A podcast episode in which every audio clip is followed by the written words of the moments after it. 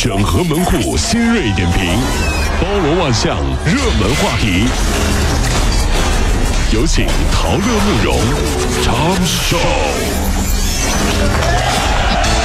整合最近城所有的网络热点，关注上班路上朋友们的欢乐心情。这里是陶乐慕容加速度之 Tom Show。昨天是腊月二十三，也是小年儿。腊月一到，我们就盼团圆了。那么银联的数据显示，过去的二十四小时之内，全国有两亿张老年人群银联卡的消费金额达到了二十七亿元，其中呢，取现金额占十二亿元。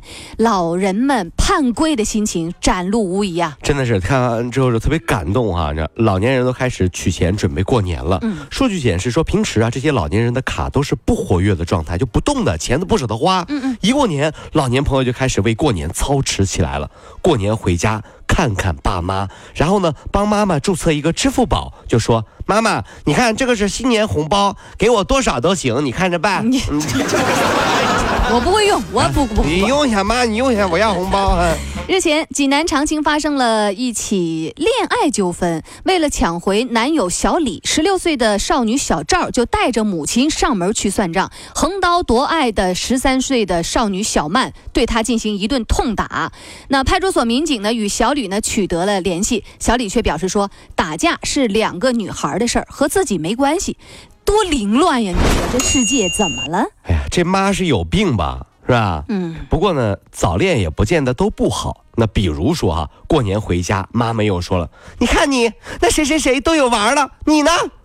这个时候，你可以底气十十足的说啊，这要不是高中的时候你非拆散我和那谁谁谁，你早就当外婆了。瞬间占据主动权，霸气十足，过好年啊！我跟你说，妈没话说了。真真是。央视新闻的消息，在浙江宁波，有一位九十九岁的老奶奶和一只名叫大黄的中华田园犬相依相伴十五年。最近啊，老老奶奶去世了，在她去世前的三天，大黄就开始绝食。老奶奶去世之后，大黄更是不吃不喝，老呃家人呢就给他强灌鸡蛋液和葡萄糖，全都被他吐了出来。绝食十一天之后，忠犬大黄随老人而去。哎呀，真的是一心求死啊！狗的忠诚带给我们无数次的感动，不是有这么一句话吗？见过太多的人，所以我更喜欢狗，对吧？生活里呢，我们总是在调侃自己啊，是什么自己是加班狗啊，嗯单身狗啊。其实你不觉得这是一种美好的渴望吗？举个例子，如果有一天你的女神出现在你面前，一边是一条贵宾，一边是你，你觉得女神会先抱哪一个？肯定抱狗了，怎么可能抱你呢？哎呀！江苏省教育厅相关负责人解读，考试范围紧扣课本，无偏题难题，课堂教学就能满足考试。建议呢，音乐、美术测试以分数计入到中考总分的模式。音乐考试可以用上现成的英语口语人机对话系统，可以对着机器唱歌，及时打分。哇，这样的话，那以后的音乐老师会不会变得很轻松呢？同学们，上课啊，大家都有手机吗？啊，对对对，今天呢，我们一起打开手机，下载一个 APP，对，就是这个叫唱吧。来，唱一二三，我要飞得更高。同学们来，再跟我一下，嗨起来，嗨起来，嗨起来。呃，根据台湾媒体的报道。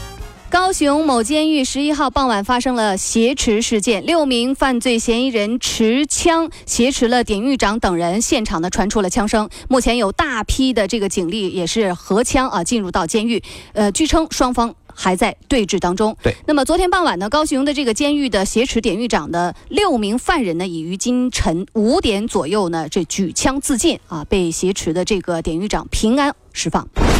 这也是最新更新的消息啊。那么，台湾的法务部表示说，五点十分左右，先有四名囚犯举枪自尽，就自己拿枪棒把自己打死了。五、点半的时候，最后两人巡视自杀狱友，没有断气的帮忙补枪，然后再自己自杀用枪。这非常的恐怖，听上去就跟那个警匪片是一模一样啊！而且据了解，带头的是竹联帮黑社会的成员。那么典狱长在一旁呃，也是无能为力，最后只好自行走出来，自己走出来。事件历时约十五个小时。这件事情真的是听完了之后，很多朋友都表示：哇，天哪，这跟以前看的这个《英雄本色》啊，那种黑社会片，真的是好像，有没有？嗯。所以说啊，呃，大家都知道，不要参加黑社会。你知道为什么吗？嗯。黑社会里面说的是哈，好兄弟讲义气，对不对？就就。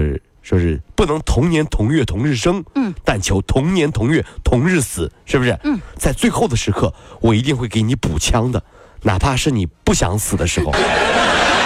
哎，大哥，大哥，大我我没有我不行不行不行不行不行吗？不行，大哥，大大哥，大哥。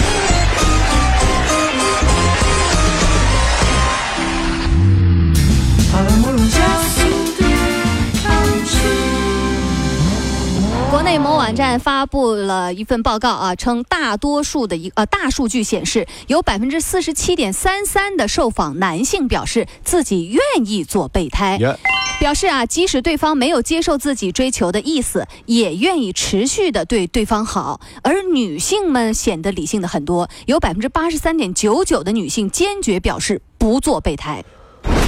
哎呀，想得却不可得。你奈人生何，对不对哈？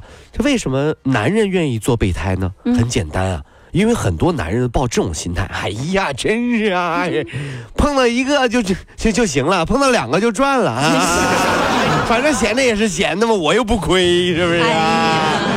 女的为什么不愿意做备胎呢？因为大部分的时候，很多女人都不知道自己是备胎呀，对不对？就好像有的女的发现啊有小三，就和男的摊牌，结果发现哎自己是小三。